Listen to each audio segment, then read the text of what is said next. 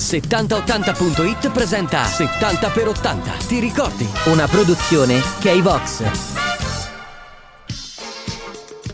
Buongiorno, benvenuti su 7080, la rubrica di 7080.it dedicata all'approfondimento degli articoli trattati sul portale. Sono Massimo Lualdi e sono insieme a uno dei giornalisti della testata, Enzo Mauri. Ciao Enzo, di cosa parliamo oggi? Ciao Massimo, oggi ti parlo di un film uscito nel febbraio 1977 intitolato Tentacoli, una produzione italo-americana di Enzo Doria, realizzata dal regista greco naturalizzato americano Ovidio Gabriel Assonitis.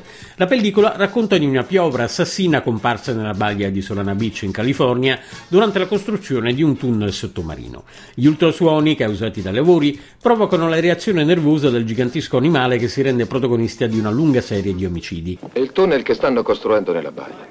Avete visto che razza di macchinari adoperano? C'è un'enorme talpa mobile che scende giù e va fino in fondo all'oceano. Spacca le rocce e le getta dietro le spalle. Forse Bill sarà capitato lì in mezzo. E il bambino? Già, come la metti col bambino? Non è stato trovato vicino al tunnel. Lo sa solo Dio. Ovidio Assonitis decise di dedicarsi a un progetto che nelle sue intenzioni avrebbe dovuto essere la risposta allo squalo. Si racconta che il regista fu provocato da un amico che non lo riteneva capace di poter girare un film allo stesso livello dell'opera di Steven Spielberg. In realtà Tentacoli mostra tutti i limiti di una pellicola low budget, con scene noiose e al limite del ridicolo. Il film costò solo 750 mila dollari. Come se non bastasse, durante le riprese la produzione perse in mare il grande polipo di gomma. Le ultime scene vennero vennero girate con un sommozzatore che agitava l'unico tentacolo rimasto, quindi più che tentacoli, tentacolo appunto. E la pellicola in realtà sembra satirica come era stata concepita in origine, poi il produttore esecutivo Samuel Arkoff fece modificare la sceneggiatura da Steven Karabazzos che tentò di renderla più seriosa. Nonostante il budget limitato, Tentacoli poté comunque permettersi un cast di un certo livello. Harry Fonda, John Huston, Shelley Winters e Bo Hopkins. Per il ruolo di protagonista, il giornalista Ned Turner era stato scelto John Wayne, ma a causa delle sue cattive condizioni di salute, la produzione scelse Harry Fonda. A causa di un infarto che colpì Harry Fonda poco prima delle riprese, il ruolo principale venne quindi assegnato a John Huston, mentre Fonda, nel frattempo ripresosi, interpretò un ruolo secondario. La colonna sonora invece venne composta da maestro Stelvio Cipriani. Turner, fammi un favore, vuoi? Non incominciare con i tuoi soliti articoli che fanno scena, eh?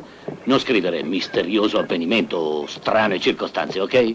Di semplicemente morti per cause sconosciute, d'accordo? Insomma, vacci piano, cerca di non far scoppiare la bomba. E noi risolveremo tutto al più presto. Balle.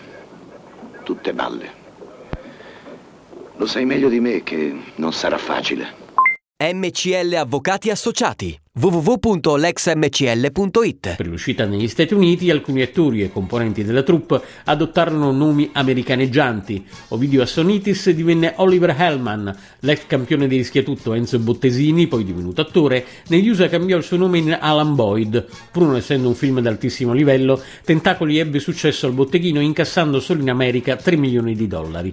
La critica italiana e straniera ha invece letteralmente massacrato la pellicola dandole solo voti negativi. Classific- classificandola tra le peggiori mai prodotte. Grazie Enzo per la tua consueta puntuale ricostruzione storica. Ti aspetto alla prossima puntata di questa trasmissione. Avete ascoltato 70 per 80. Ti ricordi? Una produzione K-Vox.